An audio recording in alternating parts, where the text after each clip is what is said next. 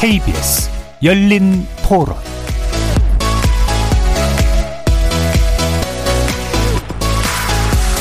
안녕하십니까. KBS 열린 토론 정준희입니다.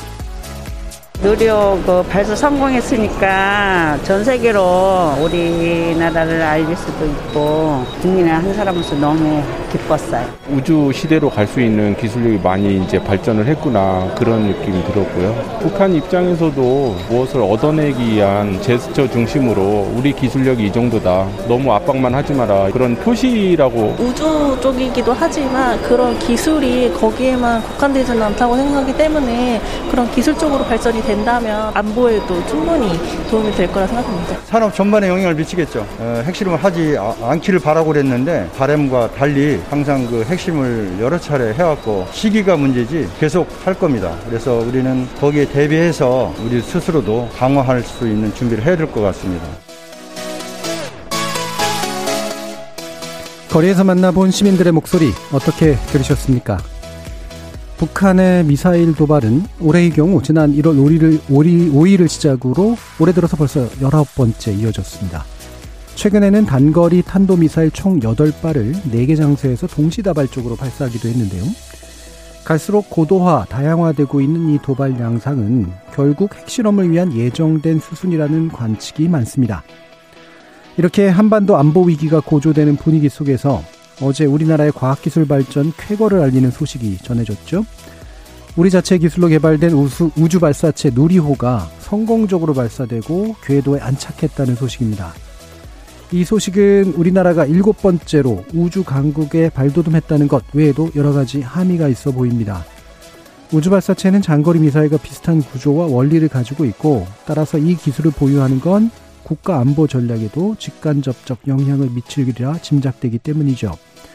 공교롭게도 북한은 어제에 이어 오늘까지 이틀에 걸쳐서 당 중앙군사위원회 회의를 진행했다고 하는데요. 고조되는 북핵 위기 속에서 한국형 발사체 누리호의 성공이 가지는 의미, 그리고 한반도 안보 지형에 미칠 영향에 대해서 네 분의 전문가 모시고 논의해보는 시간 갖도록 하겠습니다. KBS 열린 토론은 여러분이 주인공입니다. 문자로 참여하실 분은 샵 9730으로 의견 남겨주십시오. 단문은 50원, 장문은 100원의 정보 이용료가 붙습니다. KBS 모바일 콩 그리고 유튜브를 통해서 무료로 참여하실 수 있고요. 모바일 콩을 통해서는 보이는 라디오로도 만나실 수 있습니다. 시민 논객 여러분의 뜨거운 참여 기다리겠습니다. KBS 열린 토론 지금부터 출발합니다. 살아있습니다. 토론이 살아있습니다. 살아있는 토론, KBS 열린 토론. 토론은 라디오가 진짜입니다.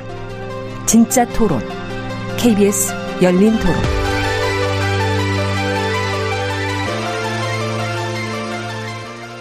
오늘 KBS 열린 토론 함께해 주실 네 분의 전문가 소개해 드리겠습니다. 북핵 문제 그리고 한반도 안보 전문가이십니다. 김민형 경희대 정치외교학과 교수 나오셨습니다. 안녕하세요. 자, 그리고 북핵 문제 올해 연구해 오신 과학자이시죠. 이춘근 과학기술정책연구원 명예연구위원 자리하셨습니다. 예, 안녕하십니까. 미사일 연구 전문가십니다. 장영근 한국항공대 항공우주기계공학부 교수 나와주셨습니다. 네, 안녕하세요. 자, 그리고 북한 전문가이시고 남북관계를 연구하고 계시죠. 정성장 세종연구소 북한연구센터장 나오셨습니다. 예, 안녕하세요. 자, 지금 이제 누리호 발사가 드디어 이제 성공을 했고요. 이 과학기술 측면에서 상당한 성취다라고 평가를 하는데, 이게 이제 북핵 문제 그리고 외교안보 문제하고 또 어떻게 연관되나 오히려 또 궁금해하실 분들도 있을 수 있을 것 같아가지고요. 현재 상황들을 어떻게 보시는지 일단 네 분 의미에 대해서 한번 말씀 먼저 들어보겠습니다. 김민형 교수님부터 말씀 주실까요? 네,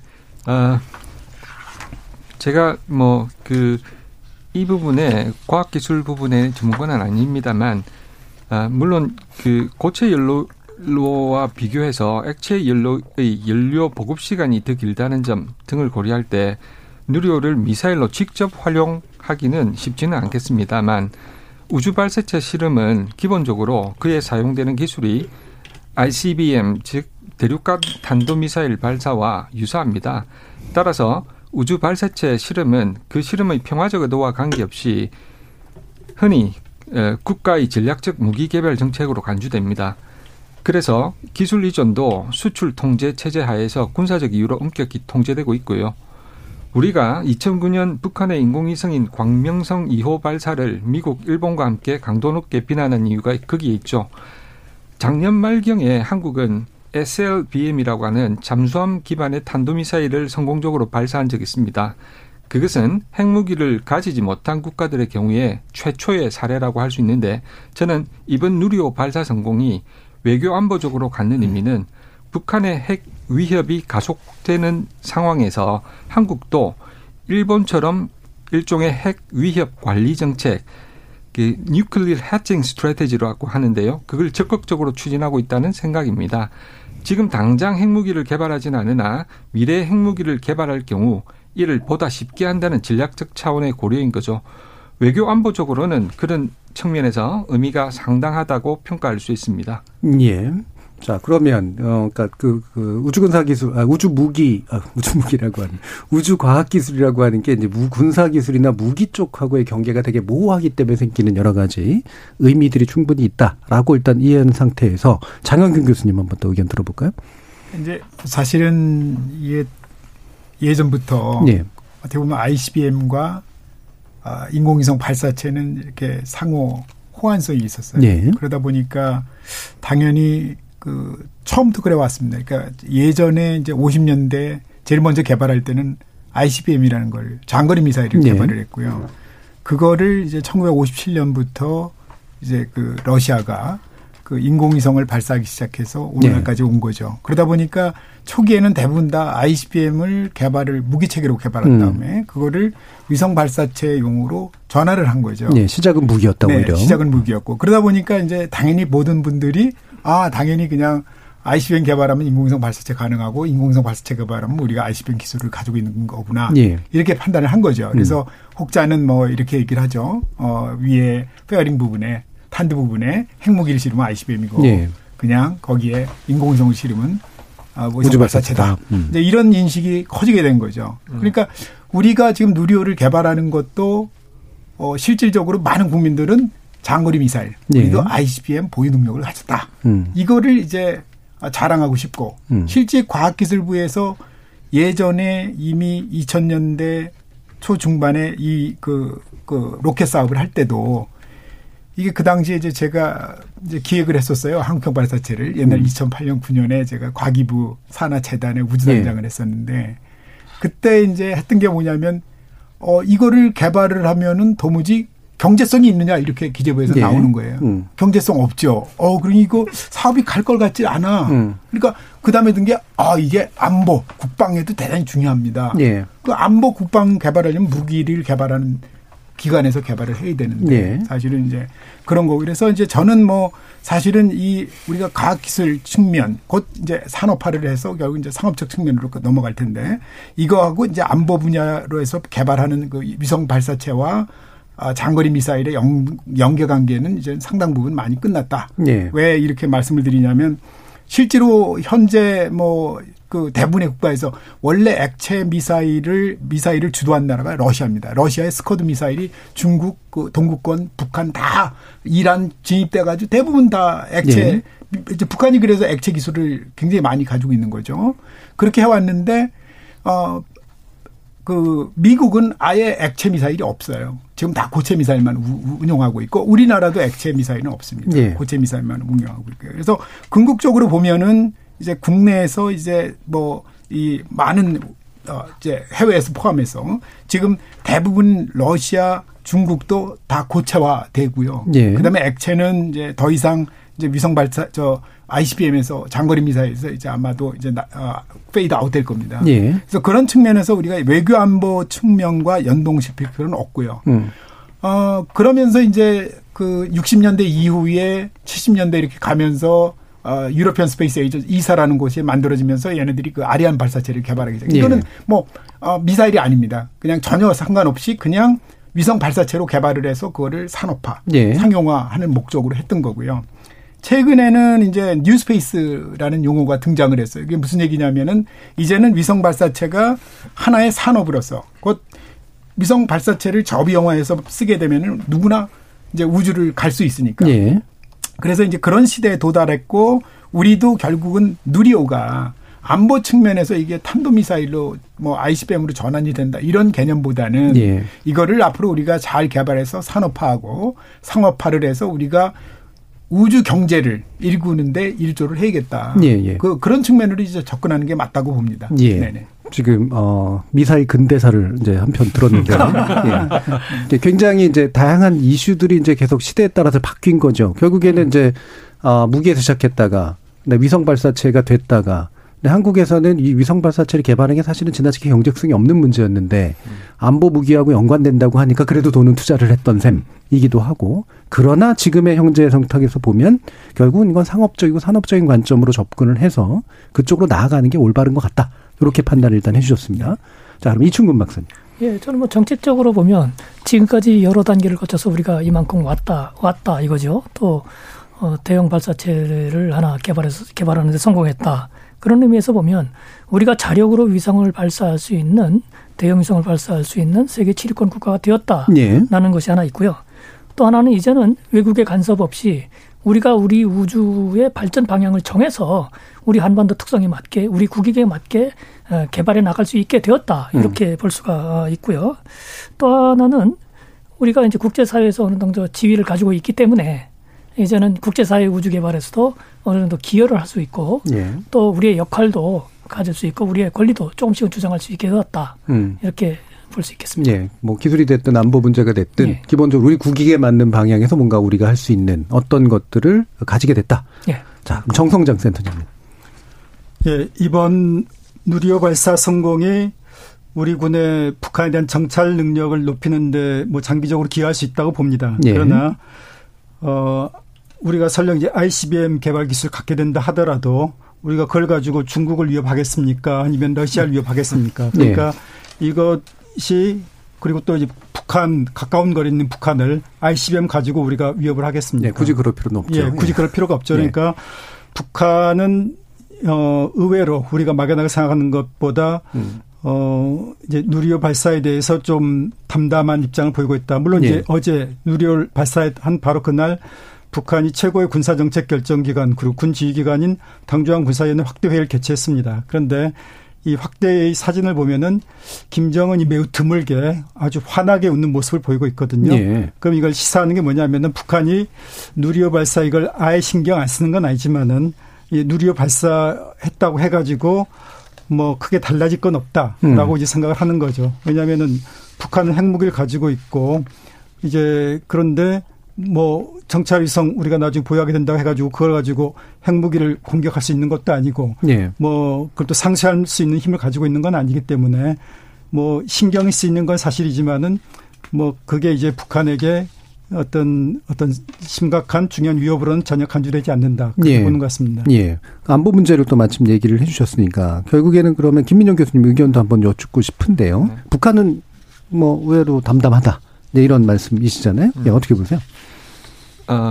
뭐 지금 북한은 아직 어떤 누리호 발사에 대한 어떠한 뭐 반응도 안 내놓고 있습니다. 예. 그러나 뭐 중국이나 일본은 이게 한국의 누리호 발사 성공이 의미하는 바가 상당히 크다라고 얘기하면서, 그게 세계 7번째 우주 강국으로 등장했다라고 하는데, 그렇다고 본다면, 이게 북한에서도 표현은 하지 않으나 굉장하게, 의미를 부여할 수 있는 대단한 성과이다라고 봅니다. 예. 당장은 이제 뭐 이렇게 뚜렷한 것들을 보이고 있지는 않지만, 네. 이 부분은 좀 더 뭐 깊이 있게 좀 해석하는 게 좋을 것 같긴 한데요. 아까 이제 장영근 교수님께서 쭉 이제 얘기를 해주면서 몇 가지 이제 포인트가 이제 눈에 띄는 게 하나는 이제 경제성 문제 얘기를 해주셨는데 지금도 그런 약간 뭐 냉소적으로 얘기하시는 분들이 있으세요. 이건 뭐 예전에 이미 60년대 기술인데 지금 와서 돈 들여가지고 이걸 할 이유가 뭐냐.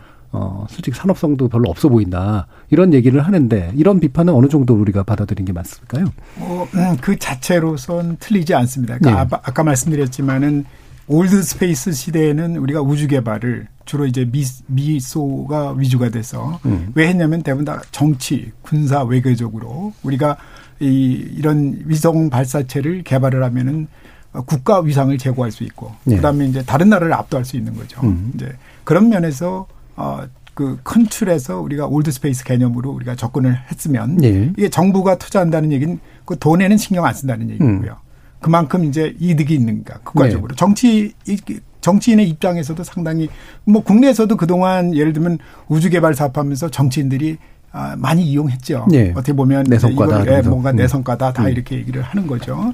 그렇지만 이제 지금은 이제 옛날하고는 다르다. 다른 시대에 살고 있다. 그게 무슨 얘기냐면 뉴스페이스 시대는 그게 아니고 진짜 국가 이익이 위상제고가 아니고 이제는 이것이 경제성이 있어야 된다라는 거죠. 예. 그러니까 이제 여기에 뭐 말씀하신 것처럼 많은 사람들이 60년대 예를 들면 뭐 70년대 기술을 가지고 이걸 가지고 이제 뭐 이렇게 대단한 거냐 돈을 그 많은 돈을 들여서 이런 얘기도 일견 이해는 가요. 예. 이제 왜 그러냐면은 실질적으로 우리 누리호도 사실은 여러 가지 제약이 있어요. 그러니까 굉장히 오래된 기술들을 많이 썼고요. 네. 그거는 기본적으로 이제 그 러시아나 우크라이나의 어떤 기술이 좀 많이 접목이 돼 있는 거고요.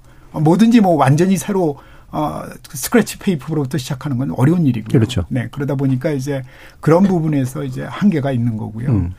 그렇지만 어쨌든 이제 뉴스페이스 시대에 걸맞는 우리가 로직을 생각한다 그러면 지금은 이제 어쨌든 국가 이익이 뭐냐면은 위상제고가 아니고 예. 이제는 경제를 국가 경제에 도움이 되는 그러니까 그걸 이제 그래서 우리가 이걸 스페이스 이코노미라고 그래요. 네. 우주 경제다.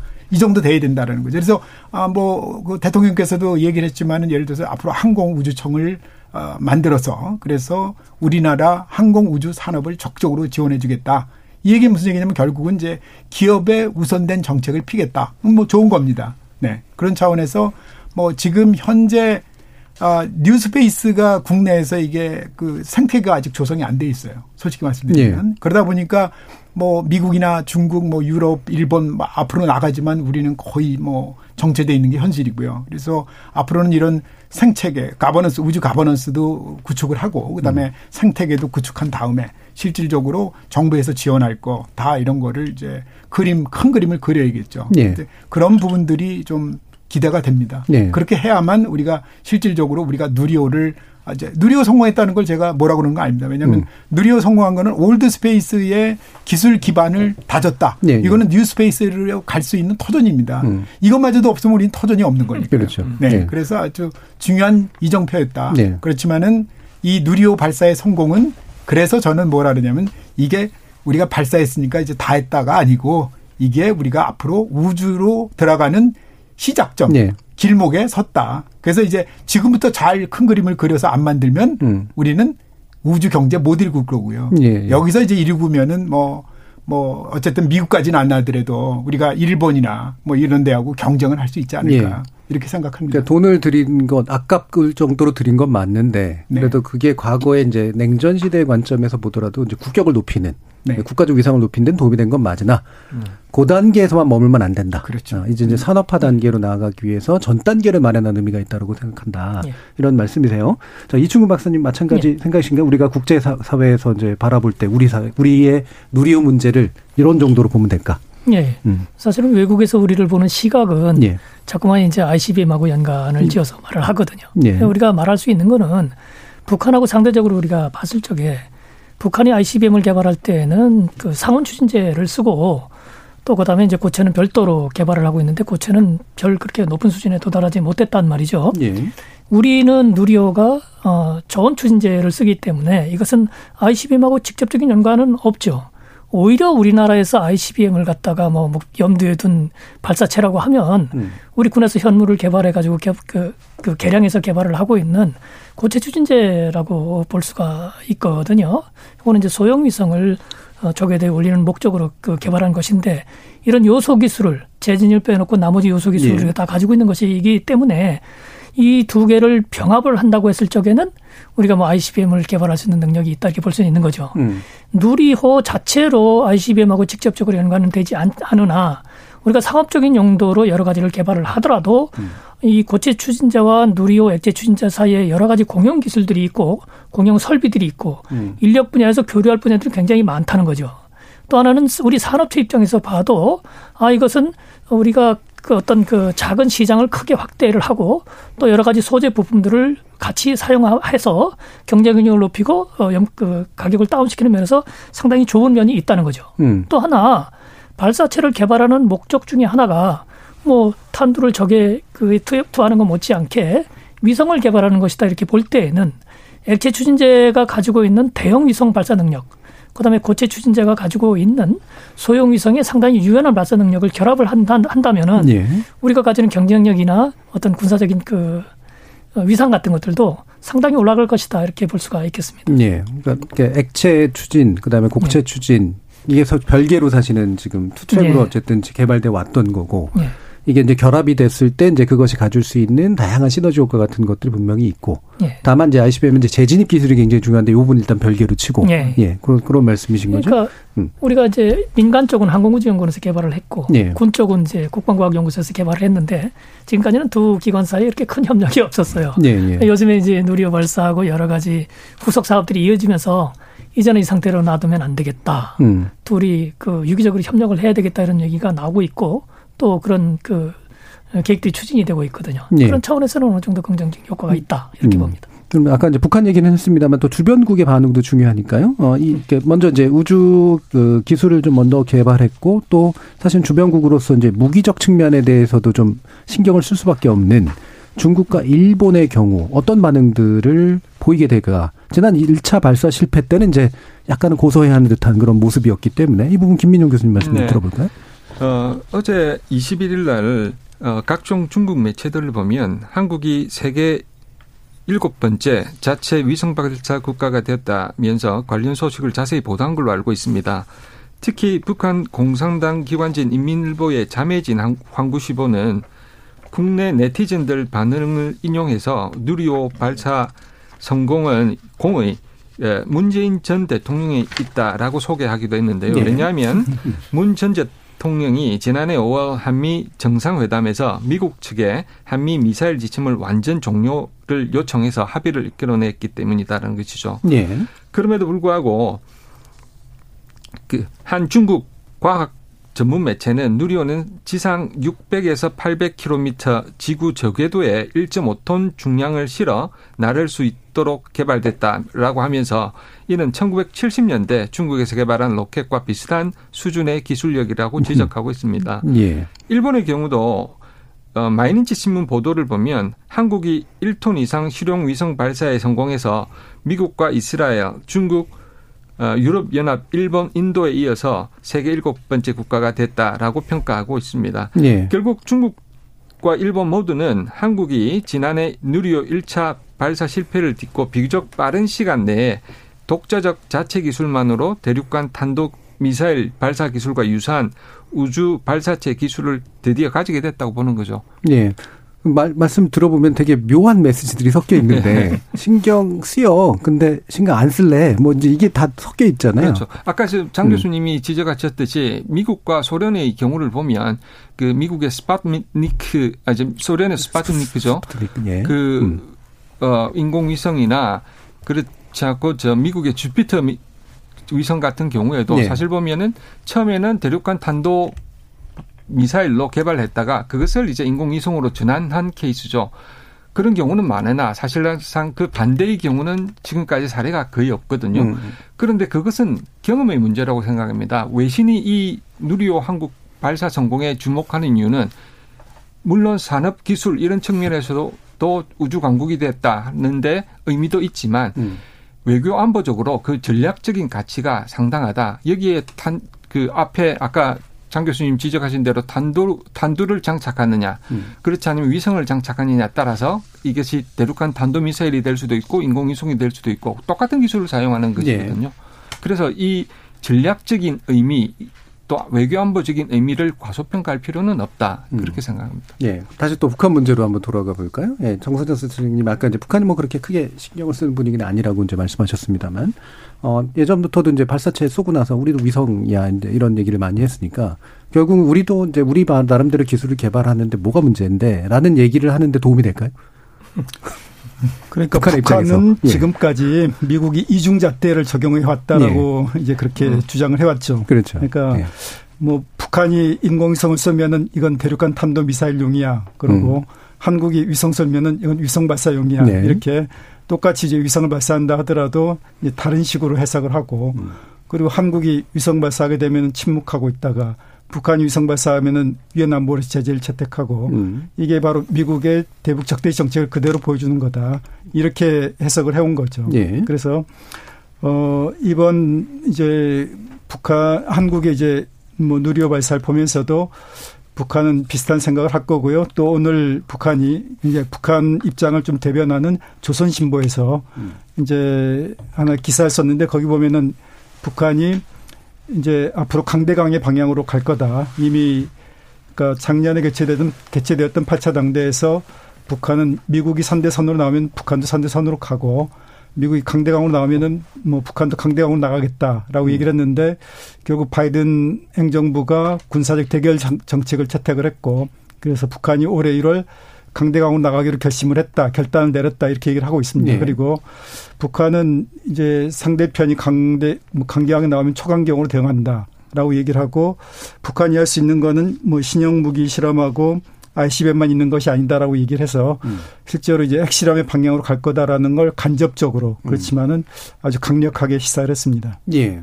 다른 분들 말씀도 한번 좀 들어보죠. 이게 결국은 이제 위성 발사체의 문제와 그러니까 즉 무기화될 수 있는 거기에 실어서 이제 정찰위성 같은 게 또 이제 보안 문제가 굉장히 크니까 독자적으로 개발한 발사체에 독자적으로 개발한 정찰위성을 실어서 쏘아보내면 이중적으로 이제 안보의 어떤 강화에 도움이 되는 거잖아요. 이게 이제 북한의 입장에서는 이제 또 신경 쓰일 수 있는 부분이기 때문에 어떻게 판단을 하세요, 정영근 교수님? 네, 뭐 사실은 뭐 정찰위성이기 때문에 우리가 남들이 발사를 안 해주고 그런 건 없습니다. 네. 그러니까 뭐 이 위성이라는 게 그 정찰 위성이든 민간 지구 관측 위성이든 거의 차이가 없어요. 그러니까 하여튼 거기에 보안 시스템만 좀 걸려 있는 수준이지 예. 실제 아무 차이가 없걸랑요. 그걸 쏠 때 그냥 나 이거 사이언티픽 새틀라이트 과학위성이야. 그냥 그렇게 얘기하면 좀 끝입니다. 예. 사실은 이게 뭐 누가 그걸 외부에다 얘기할 때 이거 어마어마한 정찰 위성이야 이렇게 얘기 안 하죠. 예. 그러니까 사실은 그것 때문에 우리가 이제 옛날에 그 항우연에서 우리 논리가 제가 항우연 출신인데 네. 논리가 다 그거였습니다. 그러니까 이제 뭔가 이걸 그 발사체를 그 조단위의 돈을 정부로부터 받아가지고 해야 되는데 이 명분이 없는 거야. 처음엔 왜냐하면 민간기관은 대부분 다 경제성 논리로 네. 과학기술 분야에서 R&D를 하는 겁니다. 결국 R&D라는 게 과학기술 R&D라는 게 산업화에서 돈을 벌자고 하는 거 아닙니까? 결국 산업화 네. 목적이 있는 거죠. 그러니까 이제 그런 거를 우리가 설득을 못 하니까 계속해서 얘기하는 게 이제 군사적인 목적 이런 것들로 접근을 했던 게 사실이었고요. 그러니까 이제 저는 이제는 지금은 우리가 이제 그 뉴스페이스 대해서 이제 산업화를 할 수 있는 예전엔 산업화 이런 산업화 꿈도 못 꿨습니다. 네. 이제 그런 시절이 있었을 때는 그렇게 뭐 어긋책으로 했지만 지금은 이제는 뭐 그렇게 할 필요가 없다라는 거고요. 저는 또 북한 문제에 대해서 이제 예를 들면 북한이 이걸 어떻게 평가할 거냐. 북한은 이제 제가 미사일을 여태까지 한 10여 년 검토를 해봤는데 결국 이제 얘네들이 뭐 그 장거리 미사일로 대포동 미사일을 개발을 했고 실제 대포동 미사일을 어떻게 쏠까라는 걸 가지고 고민을 되게 많이 했어요.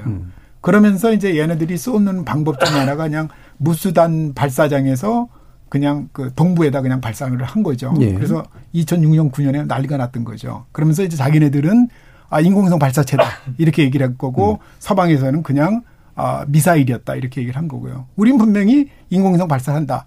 그러고서 이제 인공위성 발사체를 개발한 겁니다. 예. 그게 얘네들이 개발했던 그 이제 뭐 뭐죠? 명칭이? 광명성? 광명성은 위성 이름이고요. 나중에 이제 광명성 네. 발사체라고 했는데 은하 3호, 은하 2호, 3호 해서 실질적으로 발사체로 개발을 한 겁니다. 네. 그러니까 대포동 미사일을 노동 엔진 2기를 일단에 둬가지고 그리고서 이제 발사체로 개발한 게 은하 3호고요. 그래서 실제 2012년에 그리고 2016년에 쐈죠. 그래서 두 번에 걸쳐서 성공을 했고요. 물론 2012년 4월엔 실패를 했고요.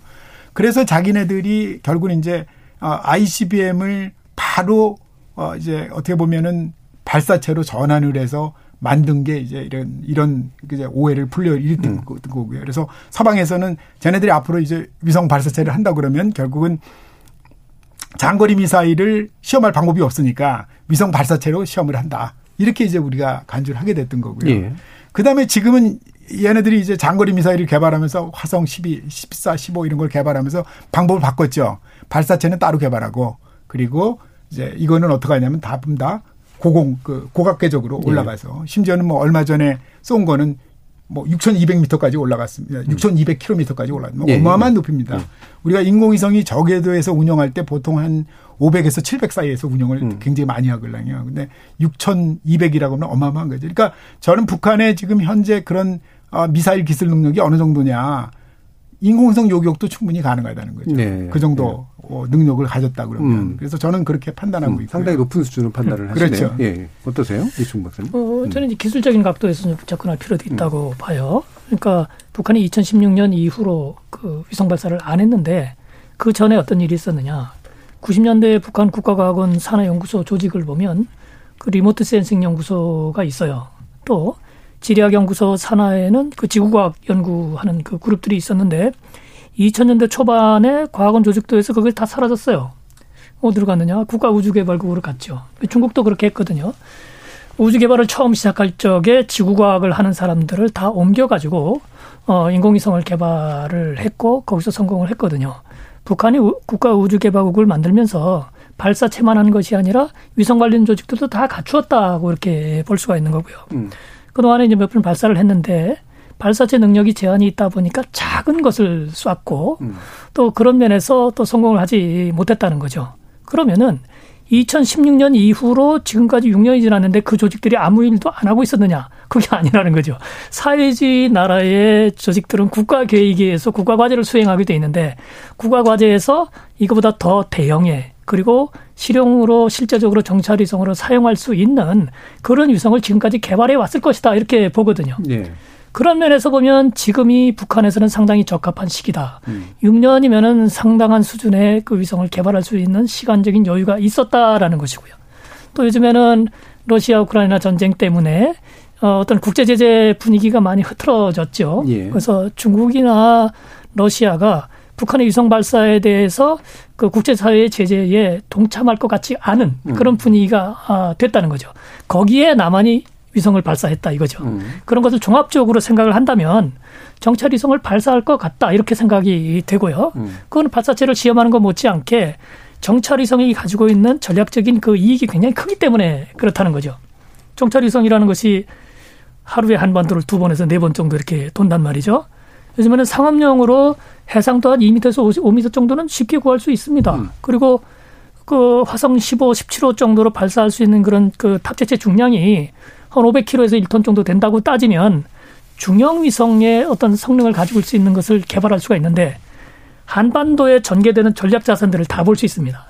전 세계 방방곡곡에 다 돌아다니면서 실제적으로 자국의 안보에 위협을 줄 수 있는 요인들을 다 파악할 수가 있습니다.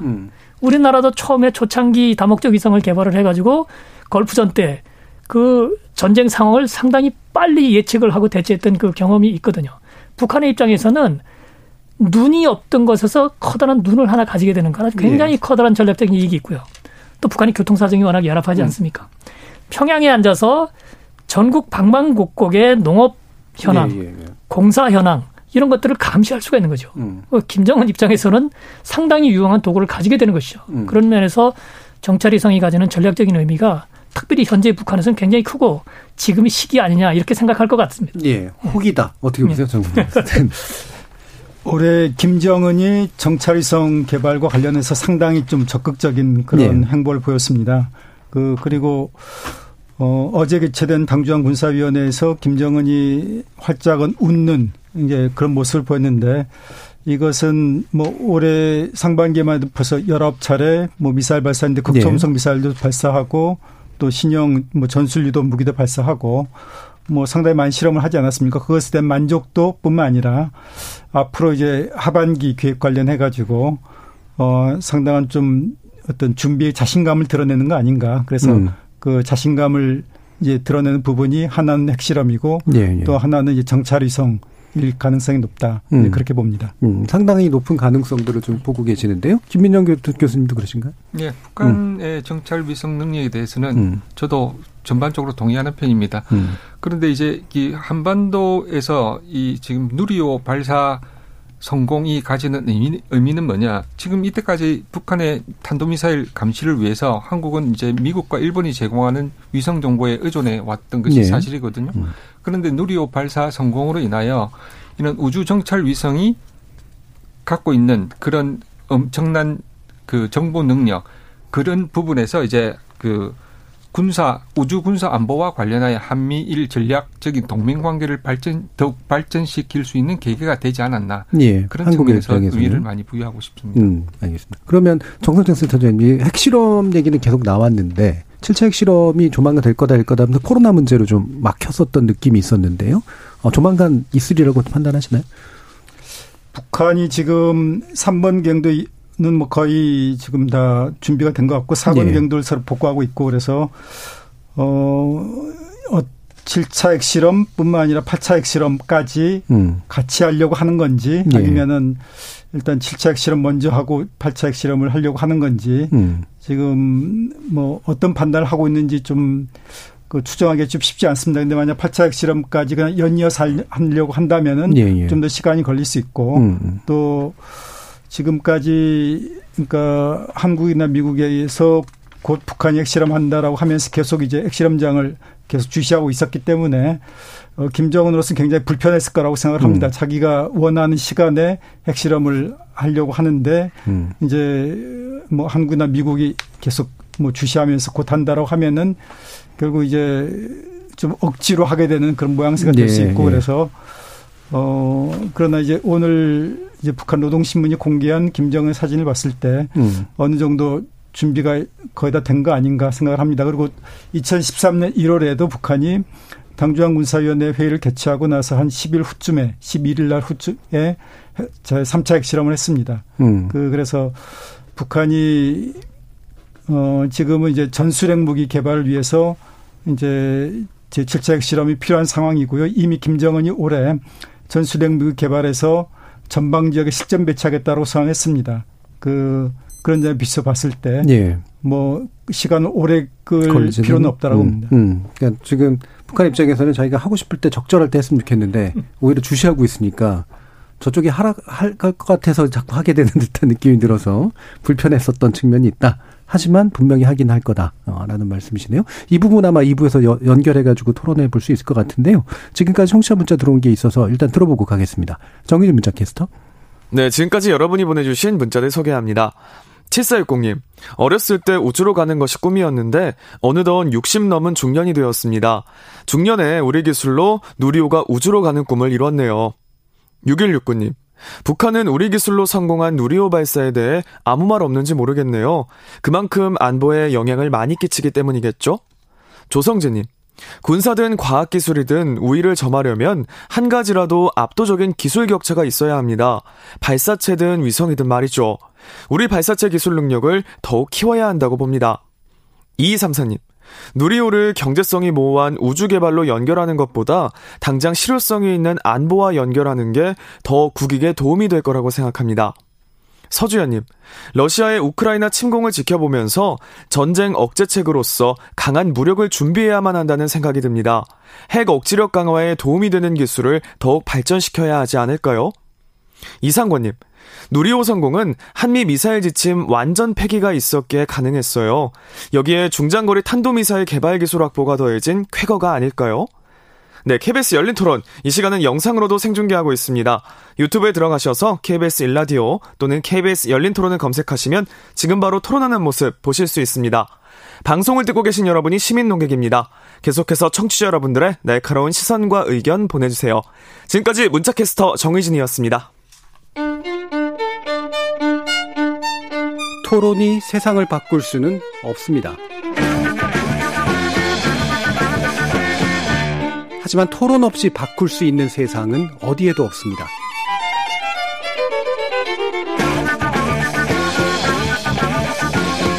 세상의 선한 변화를 갈망하는 당신. 정답이 아니라 질문의 힘을 믿는 당신. 우리 KBS 열린 토론에서 만납시다.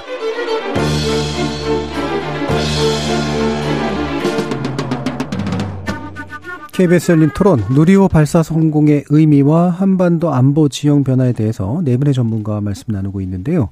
이춘근 과학기술정책연구원 명예연구위원, 장영근 한국항공대 항공우주기계공학부 교수, 정성장 세종연구소 북한연구센터장, 김민형 경희대 정치외교학과 교수, 이렇게 네 분 함께하고 있습니다.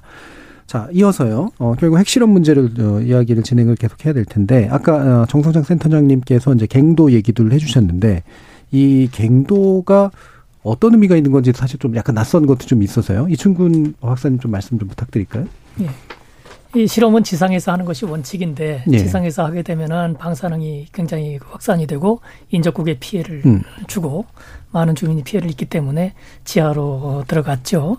그래서 이제 그 지하에 들어가서 실험을 하게 되면은 그 지하 갱도의 형상이나 깊이 같은 것에서 사용할 수 있는 핵무기의 위력이 달라지게 됩니다. 북한은 지금까지 핵무기 개발 방향이 두 갈래로 진행이 되어 왔거든요. 하나는 원자탄을 개발하는 것이고 또 하나는 수소탄을 개발하는 것이죠. 여기서 일단락을 지었다가 이제 차기 핵실험을 하게 된다면은 어떤 방향으로 하게 되느냐가 이제 이슈가 되겠죠. 예. 원자탄은 소형 전술핵 쪽으로 간다. 뭐 지금도 전술핵이라고 볼 수도 있겠습니다만은 이것보다 더 작은 그 소형 전술핵을 개발해야 되면은 상당히 높은 기술과 또 기폭 장치와 또 핵실험이 필요한 것이고요. 이 소형 전술핵을 개발하게 되면은 이 소형 전술핵이 그 ICBM 다탄두에 개별 탄두에 같이 들어갈 수가 있고요. 또 하나는 수소탄에 들어가는 1단 원자탄.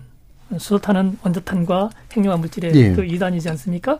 거기에 들어가는 소형 원자탄. 요거를 소형화하면은 수소탄 자체가 작아지는 네네네. 것이죠. 그래서 소형 전술핵을 개발한다는 거는 다양한 목적을 그 병행해서 개발할 수가 있다는 것이 되겠거든요.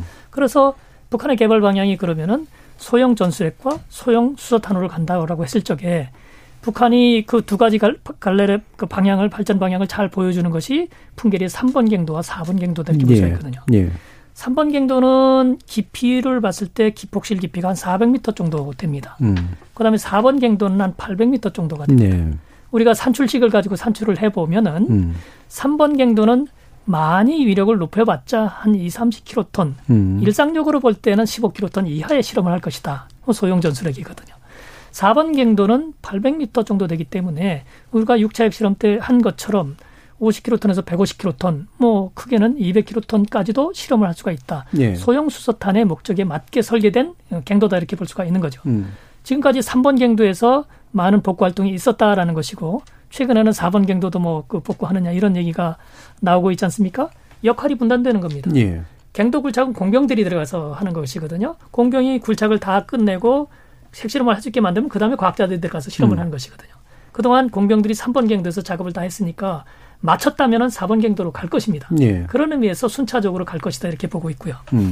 또 하나는 기폭장치 실험을 지금까지 계속하고 있다고 얘기를 합니다. 그 기폭장치를 잘 주목을 해야 된다고 그 보거든요. 지금 최근까지 실험한 기폭장치를 가지고 핵실험을 하는 것이냐, 그게 소형 전술핵이냐 이렇게 본다면 기폭장치 실험이 끝나지 않았다면 더 시간이 걸린 다음에 핵실험을 할 것이다 이렇게 볼 수가 있는 거고요.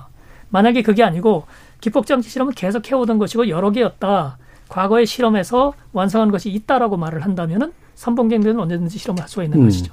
그다음에 실험을 했을 적에 소형 전술핵은 굉장히 여러 가지 그 방법이 있고 기술들이 있습니다. 하나가 아닐 수가 있다는 것이죠. 네, 네. 또 워낙 첨단 기술과 장비가 들어가게 되면 부분적인 성공이나 실패할 확률도 있다는 것이죠. 그래서 소형 전술핵을 여러 번 실험할 수 있다는 것이죠. 3번 갱도 보면 그 형상이 두 갈래로 갈라져 있습니다. 두 번 실험할 수 있게 돼 있거든요. 네. 그만큼 복수 실험을 할 수가 있다는 것이고요. 여기서 소형 전술핵이 잘 개발되면 그 소형 전술핵을 1단으로 한 소형 수소탄을 개발할 수가 있습니다. 네. 그렇게 되면은 4번 갱도에서 역시 소형 수소탄 실험을 하게 되는 것이거든요. 국방 수요로 봤을 적에 무기 체계에 특별히 기폭 장치가 굉장히 작아진다는 것은 엄청난 이익이 있습니다. 투발 수단의 어떤 그런 유연성이 그만큼 더 좋아진다는 것이고 은밀하게 발사할 수 있다는 것이고 투발 수단의 운영 범위가 더 넓어진다는 것이거든요.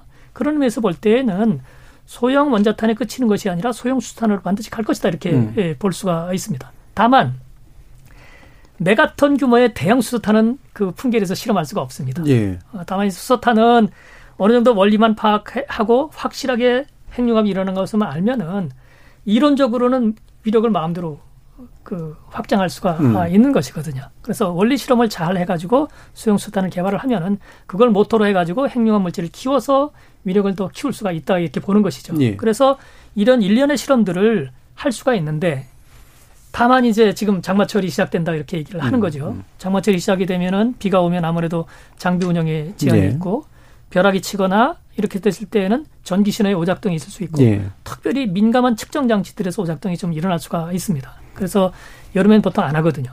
더구나 여름에는 남동풍이 부는 계절입니다. 혹시 잘못해서 방사능이 유출되었을 적에 남동풍이 불면 중국 쪽으로 가게 예. 돼 있습니다. 이거는 북한에서 굉장히 예. 그 꺼려할 수밖에 없는 것이기 때문에 예.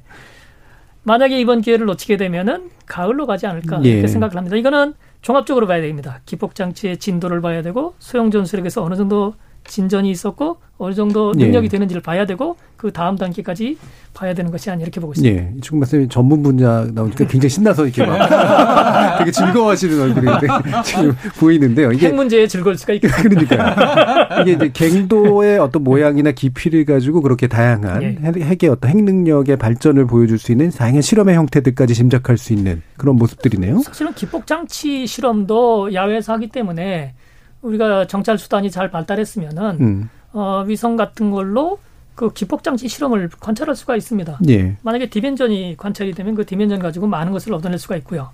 폭발 후에 흔적이 어느 정도 잘 퍼졌느냐를 보면 그 성능도 파악을 할 수가 있습니다. 예. 물론 뭐 감시려는 수단이 있겠습니다만은 우리도 그만큼 감시 능력을 발달시키면. 군이 더 많은 정보를 알고 있지 않을까. 예. 저는 민간인이라서 잘 모르겠습니다. 그래서 이렇게 참 즐거울 수 없는 이야기인데 예. 참 되게 또 나름대로 흥미로운 지금 이야기가 좀 되고 있는데 그래서 아까 정성장 센터장님도 이게 연쇄 그러니까 그 7, 8차를 한꺼번에 할 수도 있다. 예. 시기 문제도 그래서 이제 고민이 여러 가지가 하고 있을 것이다. 장마철은 아마 안 할 가능성이 좀 있다라는 또 방금 지적도 있으셨는데 이게 사실은 불과 얼마 전까지만 해도 핵실험제 중지하고 뭔가 이제 핵무기도 좀 뭐 폐기할 듯이 나서기도 하고 이러던 거에서 이제는 핵실험으로 가버리는 분위기 참 유쾌하지 않은 상태잖아요. 어떤 파장들 예상하시나요? 북한이 제7차 핵실험을 강행하게 되면은 기존의 이제 확장 억제 방식이라든가 이제 그 기존의 이제 해법 뭐 비핵화 정책 추진이라든가 거기에 대해서 많은 문제 제기가 이루어질 거라고 봅니다. 왜냐하면은 북한이 전술핵을 개발해가지고 그걸 전방 지역에 실전 배치하게 된다고 하면은 그 전술핵을 우리가 막을 수 있는 방법이 없어지잖아요. 그리고 또 북한은 이제 재래식 무기 분야에선 남한의 열세에 놓여 있기 때문에 만약 국지전이 발생을 하게 되면은 우리는 재래식 무기 가지고 공격을 한다 하더라도 북한은 전술핵 가지고 사용할 가능성이 높습니다. 예. 그런데 북한의 전술핵에 대해서 만약에 미국이 전술핵 가지고 사용하겠다 했을 때 그 북한이 그러면은 만약 미국이 전술핵 가지고 우리를 공격한다. 그러면은 이제 뉴욕이나 이제 워싱턴 DC 공격하겠다라고 하면은 미국이 그러니까 서울을 지키기 위해서 워싱턴 DC라든가 뉴욕을 포기해야 되는가라는 딜레마가 생기게 됩니다. 네. 그렇기 때문에 기존의 이제 확장 억제에 대해서만은 문제 제기가 생길 수밖에 없고요. 아무래도 미국이 그 자국의 이익을 자국 국민의 생명을 더 중시할 수밖에 없는 거 아닙니까? 네. 네. 그리고 또 이제 전술핵을 그렇다고 재배치하게 되면은 뭐 그만큼 이제 안도감이 생길 수는 있긴 하지만은 그러나 이제 국민들이 생각하기에 이제 그 전술핵 가지고는 북한의 전략핵을 대응할 수 없는 거 아닙니까? 네. 예. 그리고 또 전술핵을 미국에 배치했다 하더라도 또 북한이 같은 식으로 뉴욕과 워싱턴 DC를 위협한다고 했을 때 그럼 미국이 그걸 쓸 수 있느냐 이런 문제가 생기기 때문에 북한 핵과 미사일 능력이 고도화되게 되면은 결국 이제 미국이 상당히 심각한 딜레마에 놓이게 되고 그래서 결국은 이제 한국의 독자적인 핵무장이라든가 한일 공동 핵무장 얘기가 나올 수밖에 없다고 봅니다. 예. 그럼 결과적으로는 오히려 동아시아에 이제 핵이 확산이 되는 그런 현상하고도 연결될 수도 있겠다. 예. 그래서 그걸 반드시 이제 부정적으로만 볼 건 아니고 이제 북한의 핵 능력이 초기화 단계였을 때는 협상의 여지가 있었지만 예. 지금은 거의 불가능하거든요. 특히 예. 이제 러시아가 우크라이나를 침공한 다음에 북한이 확실하게 보지 않았습니까? 그렇죠. 핵을 포기하면 우크라이나가 어떻게 되는가를 예. 봤기 때문에 북한이 핵을 포기할 가능성이 이제 거의 제로가 됐다고 볼 수가 있고요. 예. 그렇다면 이제 비핵화 협상이라는 건 불가능한 거고 이제 북한이 계속 드러내고 있는 얘기는 뭐냐? 그러니까 미국을 제압하겠다라는 건데 그 제압하겠다는 게 바로 그겁니다. 그러니까 미 본토를 타격할 수 있는 능력, 핵잠수함 능력까지 보유해서 항만대 미국이 있어도 그 미국의 핵이라든가 무력화시키겠다. 예, 그런 얘기 때문에 이제 그러면은 기존의 그 어떤 해법으로 북한을 대응하는 게 불가능해지는 그런 상황이 오게 되는 거죠. 그러니까 비핵화라든가 확장 억제가 아니라 뭐 일종의 핵균형 뭐 이런 식의 어떤 방식으로 바뀔 수밖에 없는. 남북 핵균형이라든가 동북아 핵균형까지도 생각할 필요가 있는데 그 뭐 핵 보유국끼리는 전쟁 안 한다는 게 불문율 아닙니까? 그런데 결국 전쟁이라는 거는 힘의 균형이 깨졌을 때 생길 수밖에 없는 거고 이 비핵화가 불가능한 이유 중에 하나는 이제 한국은 재래식 무기에서 6이고 북한은 30인데 북한이 핵을 포기하게 되면은 이제 북한은 경제력에서 열세, 재래식 무기에서 열세. 그러니까 북한 이 비핵화라는 건 한국이나 미국한테 좋은 거지만 북한한테 좋은 게 아닙니다. 그렇기 때문에 북한은 핵을 포기할 수 없고 그렇기 때문에 북한은 핵을 가진 미국을 상대하려고 하니까 북미 관계는 계속 악화되고 남한은 핵이 없으니까 남한은 계속 패싱당하고 무시당하고 이런 상태가 이제 계속되는 거죠. 김민형 교수님. 정성장 박사님이 지금 아주 중요한 그 포인트를 지적해 주셨는데 북한의 핵 능력이 이렇게 고도화된 상태에서는 정말 미국의 확장 억제 정책에 대한 신뢰성에 의문이 생기는 거죠. 옛날에 그 1960년대 초반에 그 드골 대통령이 나토를 탈퇴하면서 핵 개발로 독자적인 핵무장으로 나선 그 질문이 유명한 질문이 있지 않습니까? 그 뉴욕을 위해서 파리를 지키기 위해서 뉴욕을 희생할 수 있을까 미국이. 그럼 이제 똑같은 질문을 정성장 박사님이 주신 것처럼 서울을 위해서 뉴욕이나 LA를 포기할 수 있느냐 하는 질문을 미국에 행정부에 던질 수 있는 것이고 그렇게 봤을 때 미국은 어떤 경우에 있어라도 자국 국민의 희생을 양보할 수 없는 걸로 한다. 그렇게 본다면 이런 미국의 확장 억제 정책이 지금의 예전이 아니라 지금의 그 북한의 고도화된 핵 능력을 생각했을 때는 의문이 많이 생긴다 하는 차원이죠. 그래서 지금 제가 보기에는 앞으로 있을 북한의 7차 핵실험 또는 8차 나아가서 핵실험은 정말 한반도 안보 지형의 게임 체인지가 될 수 있다. 왜냐하면 이건 주로 지금 이춘근 박사님 설명대로 전술 핵 무기의 실험이 될 가능성이 많고 만약 전술 핵 실험이 된다면 전술 핵은 전략 핵하고 달리 큰 도시를 대상으로 대량 파괴를 목적으로 한다기보다는 전선에서 즉각적으로 쉽게 배치할 수 있는 유용성이 있거든요.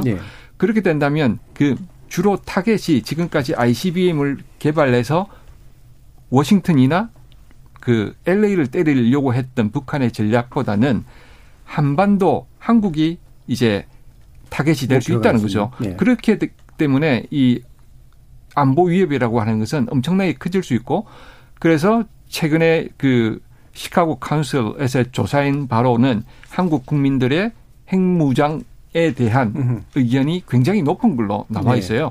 그게 거의 70%로 되어 있고 그 조사가 의미하는 바는 한 번의 조사가 아니라 한국 국민들의 핵 무장 능력에 대한 그 태도가 지난 10년간 조사에서 지속적으로 보여준다는 거죠. 그래서 만약에 북한이 7차 핵실험을 한다면 그거는 진짜 상당한 파장을 일으킬 것이다. 한반도 안보 지형의 아주 근본적인 대책 과 관련하여 문제를 일으킬 것이다. 그러니까 지난 대선 때만에 전술핵 재배치 얘기라든가 핵무장론 이런 거 나올 때 뭐 이렇게까지 심한 얘기들을 하시나 그랬는데 이게 이제 당장 현실화될 수도 있는 이제 그런 조건으로 갈 만큼 파장들이 이제 생기고 있는 것 같은데요. 아까도 뭐 잠시 얘기는 해주셨습니다만 핵 능력을 판단할 때 결국 이제 그 전술핵까지 포함한 이제 탄두에 관련된 것과 발사체에 관련된 건데 전반적으로 이게 결국은 동아시아의 판도를 바꿀 정도의 수준까지 이제 조만간 핵실험을 통해서 도달할지에 대한 판단이 좀 필요할 것 같은데 대충 해주셨습니다만 어떠신지 한번 또 여쭤보도록 하죠. 장영근 교수님 어떤 판단을 하세요? 결국은 지금 핵탄두와 그리고 이제 그 운송수단을 말씀하시는 거죠. 그러니까 뭐 작년에 그 당 8차 대회에서 북한이 얘기한 게 보면 전술 핵탄두와 그리고 초대형 탄두를 동시에 개발하겠다 이렇게 얘기를 했고요. 그 얘기는 무슨 의미냐면 이제 전술핵 탄두라는 건 일반적으로 위력이 작은 탄두를 네. 의미할 거고요. 결국은 이제 지금 이제 이렇게 볼 수 있는 거죠. 그러니까 전술핵 탄두는 그냥 우리 남한을 상대로 해서 이렇게 작은 단거리 미사일에 실을 수 있는 그런 소형 탄두를 의미할 수도 있고요. 아니면은 그 ICBM에 탑재를 해서 화성 15나 17형에 탑재를 해서 그 이제 그 멀티플 리엔트리 비클 MRV라고 그러는데 예. 그러니까 이제 다중 그 탄두를 하거나 아니면 MIRV라고 그래서 이제 멀티플 인디펜던트리 타겟티드 리엔트리 비클에서 이렇게 다탄두 각계 그래서 이제 탄두라고 얘기를 하는데 이게 무슨 얘기냐면 뭐 얘가 ICBM에다가 뭐 여러 탄두를 한 3개, 5개, 10개 이렇게 싣고서 내가 원하면은 뭐 비행을 하면서 그 거리 내가 보통 한 보통 한 2,000km 내면 타격이 가능하다고 합니다. 그러니까 예를 들면 뭐 그 워싱턴 DC와 그다음에 시카고와 뉴욕을 거의 동시에 타격할 수 있는. 그러니까 결국 이제 그렇게 되면 ICBM을 3개를 동시에 쏘는 거랑 그렇죠. 똑같은 효과죠. 그래서 이제 그거를 다 지금 하겠다. 결국은 이제 그렇게 보면은 결국은 미국도 조준하고 있겠지만 특히 이제 단거리 미사일에 대한 거를 우리 그 남한에 대해서도 조준한다. 그래서 양쪽을 이제 오히려 목표로 그렇게 자기네들이 작년에 국방 그 발전 계획을 세웠다고 볼 수 있는 거죠. 예, 네. 예, 예. 어떠세요? 예, 뭐 비슷한 얘기인데 결국은 목표가 어디냐. 지금까지 우리는 뭐 ICBM 쪽으로 많이 초점을 맞춘다면은 이건 미국 쪽을 향하는 것이 아니냐 이렇게 얘기를 많이 했으나 사실은 우리 등잔 밑이 어둡다고 우리 앞이 그 문제가 되는 거죠. 중국이 소형 전술핵을 개발한 것은 대만을 염두에 둬가지고 단거리 미사일을 그 개발을 해서 그거는 로켓군에 배치하는 것이 아니라 광주군구 쪽에 배치해서 바로 앞을 바라보게 하는 그 전략을 폈거든요. 또 소련이 전술핵을 개발한다고 개발했을 때에는 바로 유럽에 독일 국경, 나토 국경을 바로 점대 둬가지고 거기서 단거리에 쓸 수 있는 그런 전술핵을 개발한 것이거든요. 세계적으로는 전술핵을 많이 축소시켰습니다만은 중국은 그것을 개발을 했고 북한이 최근 들어서 개발한다는 거는 이거는 인접 목표를 대상으로 하는 것이죠. 우리가 보통 생각할 때 미국과 소련이 장거리 미사일로 서로를 공격한다고 할 때에는 도달 시간 옛날에는 거의 1시간 가까이 걸렸습니다. 그러면은 조기경보를 해서 인구를 소산시키고 대피를 하고 그다음에 요격을 하는 것이니까 방호를 하지 않았을 때 대비해가지고 피해 정도가 10% 이하, 좋게는 5% 이하로 줄인다고 대부분 그런 계획들을 세워서 훈련을 했거든요. 우리 한반도는 그렇지 않습니다. 5분 내에 떨어집니다. 더구나 수도권은 5분보다 더 짧은 시간 내에 이제 핵탄두가 떨어지게 되어 있는데 전 인구의 절반 이상, 또 우리 한국 경제력의 절반 이상이 수도권에 밀집되어 있습니다. 여기는 소형 전술핵뿐만 아니라 대형 수소폭탄 한 발이면은 거의 그 우리나라 국력이 거덜날 정도가 예. 되거든요. 그런 의미에서 우리의 기준은 위협이 굉장히 크다. 그래서 뭐 3번, 4번 경도 얘기를 합니다만은 소형 전술핵이 일선 지휘관이 좀 더 유연하게 사용할 수 있다라고 했을 때에는 투발 수단에서 방사포나 공대지 미사일이나 뭐 그 지대함 미사일이나 공대함 미사일이나 하다못해 야포까지 대구경 야포까지 동원해서 수도권을 공격하게 되면은 방어할 수단이 별로 없습니다. 예, 예. 또 그다음에 이제 수소탄도 어떤 그 소형 수소탄을 만들어서 수도권을 노리게 된다면 여기에 주는 피해가 워낙 극심하기 때문에 우리가 거기에 대해서 제대로 대처할 수 없게 되는 그런 상황이 올 수도 있습니다. 예. 그런 면에서는 우리가 가진 어떤 경각심 같은 것이 굉장히 크게 되었다. 예. 이렇게 보여집니다. 예. 초반기에 그 누리호 발사 성공의 기쁨이 지금 전운으로 이제 바뀌는 듯한 느낌이 들어가지고 굉장히 좀 우울한데요. 이게 결국은 이제 막 그 동북아 구도에 이제 영향을 미치는 거 아니겠습니까? 지금 이제 한미일 북중러 결국 이제 뭐 이런 대립구도 속으로 이제 휘말려 들어가게 되는 것이냐. 어떠세요, 정성장 센터는? 북한이 제7차 핵실험을 뭐 강행하면은 또 우리 사회에서 미국의 확장 억제를 강화해야 된다는 얘기를 많이 할 겁니다. 네. 그런데 확장 억제 강화라는 게 임시 처방은 될 수 있지만은 근본적인 처방은 되지 못한다라는 거. 그 한계를 명확하게 이해할 필요가 있습니다. 네. 무슨 얘기냐면은 미국이 핵무기 가지고 우리를 지켜주겠다 하더라도 미국의 핵무기는 멀리 있고 북한 핵무기는 가까이 있지 않습니까? 그러니까 미국이 우리를 핵무기 가지고 지켜주겠다라고 하면 이성적으로 이해는 하지만은 감정적으로는 전혀 안도감이 안 생깁니다. 예예. 예. 그래서 그리고 또 확장 억제 강화하면서 이제 비용이 많이 들면은 그 비용을 나중에 미국이 청구할 가능성이 있지 않습니까? 트럼프가 대통령이 되거나. 예. 또 될 수도 있어요. 예. 예. 전술핵 재배치한다 하더라도 그 비용 청구할 수가 있고요. 예. 그래서 이제 과거의 방법으로 안 됐다면 새로운 방법을 생각할 필요가 있습니다. 그러니까 예. 남북한 핵균형이라는 게 많은 분들한테 거부감을 줄지 모르겠지만은 그렇죠. 예. 결국 이제 힘의 균형이 이루어질 때 북한이 우리를 다시 보게 됩니다. 그러니까 김정은이 트럼프에게 보낸 이 친서에서 한국군은 북한군의 상대가 안 된다라고 얘기를 했죠. 그러니까 뭐 남북한이 뭐 군사 공동위원회 개최 합의했지만 북한이 응하지 않는 게 상대가 안 되니까 결국 이제 그런데 만약에 한국이 핵을 가지게 되면 달라지게 되죠. 북한으로서는 멀리 있는 미국의 핵이 아니라 가까이 있는 남한의 핵을 더 의식할 수밖에 없게 되고 그러면 이제 우발적인 어떤 핵 충돌을 막기 위해서 군비 통제 협상에 나올 수밖에 없는 거죠. 그리고 그게 미국한테도 그게 도움이 되는 게 이제 북한의 관심이 미국이 아니라 남한으로 가게 되면 미국 본토도 안전해지는 거고. 오히려. 예, 예. 그래서 우리가 이제 기존의 방법이 안 된다면은 이제는 미국을 설득하고 주변국을 설득해서 예, 예. 핵균형의 방향으로 가는 게 바람직하고요. 또 동북아 핵균형까지 우리가 고려할 필요가 있는 게 왜 그러냐면은 한국이 핵을 가지겠다고 하면은 일본도 따라서 가지려고 하겠죠. 예. 그리고 반대로 일본이 갖겠다고 하면 우리도 가질 수밖에 없죠. 그렇죠. 그렇기 때문에 한국이나 일본의 어느 한 나라만 핵을 갖는 게 어렵습니다. 그리고 같이 간다면은 이제 같이 합의해서 가는 게 국제사회의 어떤 제재라든가 반발을 막는 데도 도움이 되고요. 예. 그리고 또 이제 중국이 계속 힘이 커지고 있는데 오만한 제국으로 지금 모습을 보이고 있잖아요. 중국이 허구한 날 하는 말이 우리 주변국들 바위, 이제 주변국들 계란에 비유하고 자신들 바위로 비교하잖아요. 예. 그래서 계란 가지고 바위를 칠 생각하지 말라.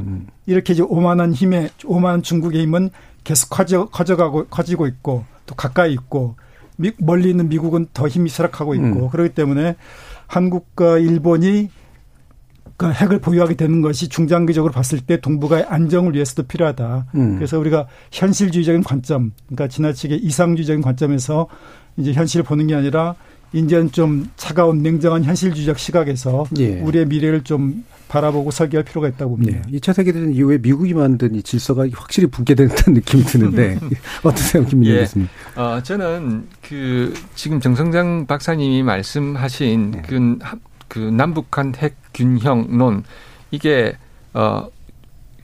상당히 일리가 있다고 생각합니다. 그러나 이제 이 먼저 생각해야 될 것은 지금 이때까지 미국의 제2차 세계대전 후에 그 외교 정책의 주요 목표라고 한다면 핵 확산 금지거든요. 네. 네.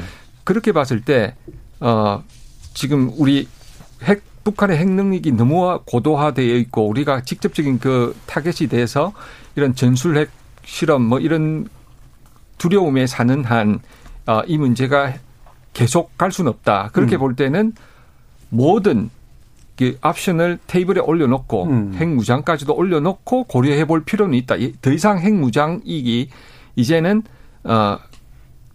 가능하지 않은 옵션이 아니라 하나의 가능한 옵션으로 예. 고려할 필요가 있다라는 말씀을 드리고 미국의 핵 확산 금지 정책을 고려할 때 우리가 만약에 핵 무장을 결정한다면 미국을 설득하는 노력이 필요합니다. 예. 그렇게 봤을 때 설득하는 노력에 있어서 한국과 일본의 공동 핵무장이라고 하는 정성장 박사님의 주장에는 조금 이견을 가지고 있는데 왜냐하면 예. 한국은 핵을 무장을 한다면 일본과는 사정이 좀 다르다고 생각합니다. 네. 한국은 한국 국민들이 핵 무장을 지지해요. 핵 무기로 아까 제가 시카고 컨설의 그 폴링 결과를 말씀드렸듯이 한국은 한국민들이 핵 무장을 지지하고 있고 북한의 위협에 언제든 끌려다닐 수는 없다. 언제까지 끌려다닐 수는 없다 하는 것이고 그게 지속적으로 지지하고 있다는 것이고 일본은 그렇지 않습니다. 일본은 우익이 핵무장을 준비는 하고 있으나 국민들의 핵 반감이 상당합니다. 네. 아직까지도 네. 핵 공격을 받아본 유일한 국가로서 핵 반감에 대한 그 정서가 아직도 남아있기 때문에 일본은 그 국내적인 서포트가 없어가지고 문제가 있고 또 일본이 핵을 만약에 가질 경우는 중국이 가만히 있지를 않습니다. 네. 중국이 용서를 하지 않을 거고 그래야 되면 그 동북아 질서에 엄청난 위험이 예. 생길 수 있는 것이죠. 그러면 타이완까지도 문제가 생길 수가 없을 것이고 타이완의 핵 무장화를 막을 수도 없는 것이고 그런 미국 입장에서는 그런 고려를 안 할 수 없는 것이죠. 예. 그래서 만약에 한국이 핵무장을 한다면 한국에서 핵무장에서 이 컨테인 제한할 수 있는 그런 방법을 한국이 정부가 윤석열 정부든 그다음 정부든 예. 미국을 설득하는 노력을 해야 된다고 합니다. 예. 생각합니다. 이제 새로운 이제 옵션으로 좀 고민은 해야 된다. 네. 자동적인 그렇죠. 답은 아니다. 이제 이런 말씀이시죠. 그렇죠. 예. 예. 자, 그러면 이제 마무리할 시간인데요. 딱 약간 시간 좀 부족하긴 합니다만 한 3, 40초 정도로 혹시라도 더 강조하고 싶으신 부분이 있으면 마무리로 강조해 주시죠. 어떻습니까? 이춘근 박사님. 예, 저도 북한이 핵실험을 하게 되면 우리 안보 지형에서 논의가 굉장히 급격해질 우려는 있고 주변국과의 관계에서도 이 문제가 부상할 것이라고 생각을 합니다. 다만 우리가 안보 체제는 굳건히 하는 전제하에서 그래도 우리나라는 평화를 추구하고 전 세계에서 우리의 어떤 그런 선한 의도를 많이 보일 필요는 있다고 생각을 하고요. 또 북한은 동일민족으로서 통일을 해야 되는 대상이기 때문에 전쟁으로 가지 않는 방법을 우리가 힘을 써서 찾아야 된다 이렇게 봅니다. 네, 장영근 교수님. 저는 누리호가 북한을 크게 자극할 거다 이렇게 생각도 안 하고요. 네. 그럴 필요도 없을 거고요. 왜냐하면 북한도 그 자신도 자기들이 실제로 수많은 탄도미사일을 개발하고 핵시험을 하면서 결국은 상대방에 대한 정보가 필요하기 때문에 정찰위성의 필요성을 여러 번 강조를 했고요. 그래서 아마 그렇게 우리한테 그거에 대해서 딴지를 건다면 그것도 이제 자기들도 서로 모순점에 걸리는 예. 거죠. 그래서 이제 누리호 발사가 결국 한반도 상황에 어떤 영향을 미치거나 그럴 건 아니라고 보고요. 네, 그래서 앞으로는 제가 보기에는 오히려 이제 그거보다는 이제 우리 실제 군 기술, 예. 예를 들면 우리가 실제 군에 관련된 누리호 말고 그런데 오히려 더 포커스를 맞출 것 같습니다. 좋겠다. 네. 그럼 정성장 센터장님. 네. 러시아의 우크라이나 침공으로 인해서 북한의 핵포기 가능성은 거의 사라졌다고 보는 게 정확한 판단일 겁니다. 그래서 저는 대한민국이 어떤 비핵화라든가 어떤 평화라든가 이상적인 어떤 목적 이제 그런 걸 추구하는 게 아니라 어떤 현실적으로 예. 이제 실현 가능한 목표를 추구할 필요가 있다고 보고요. 저 개인으로도 이제 둘째 가람이 서러워할 평화주의자고 예. 그리고 대화판데 예. 근데 문재인 정부도 북한하고 대화하려고 했지만 안 예. 되지 않았습니까? 그러니까 이게 이 핵 문제가 힘의 균형이 이루어지지 않으면은 네. 다음에 어떤 진보 정부가 들어서도 북한하고 대화가 안 됩니다. 네. 그래서 결국은 힘의 균형을 이뤘을 때 국민들도 이제 대화에 용인하고 그래서 이제 단순히 임시 처방이 아니라 어떤 근본적인 어떤 정책 전환을 지금 심각하게 고려해야 될 거라고 봅니다. 네. 리얼리스트가 된 정성장 선생님 말씀 잘 들었습니다. 김민형 교수님 마지막 말씀이죠. 예, 저는 이제 제가 보기에 앞으로 직면한 한반도 위기 상황은 우리가 제대로 현재 인식하지 못하고 있는 듯 보입니다. 앞서 말씀드린 대로 누리호의 성공적인 발사는 우주 산업으로의 본격적인 진출이라는 과학기술과 산업 차원에서뿐만 아니라 외교안보와 전략적 차원에서 대단히 의미 있는 성과이라고 생각합니다. 북한 핵 문제나 미중 패권 경쟁의 격화 등을 비롯한 신냉전 구조 네. 속에서 외교안보적 도전을 잘 대응하기 위해서는 국가 이익을 바탕으로 보수 진보라는 진영을 넘어선 현명한 전략적 네. 사고가 어느 때보다 요구된다고 알겠습니다. 합니다. 자, 오늘 열린 토론 이것으로 서둘러 마무리해야 될 것 같습니다. 오늘 토론 함께해 주신 네 분께 감사드리고요. 저는 내일 다시 만나 뵙도록 하겠습니다. 지금까지 KBS 열린 토론 정준이었습니다.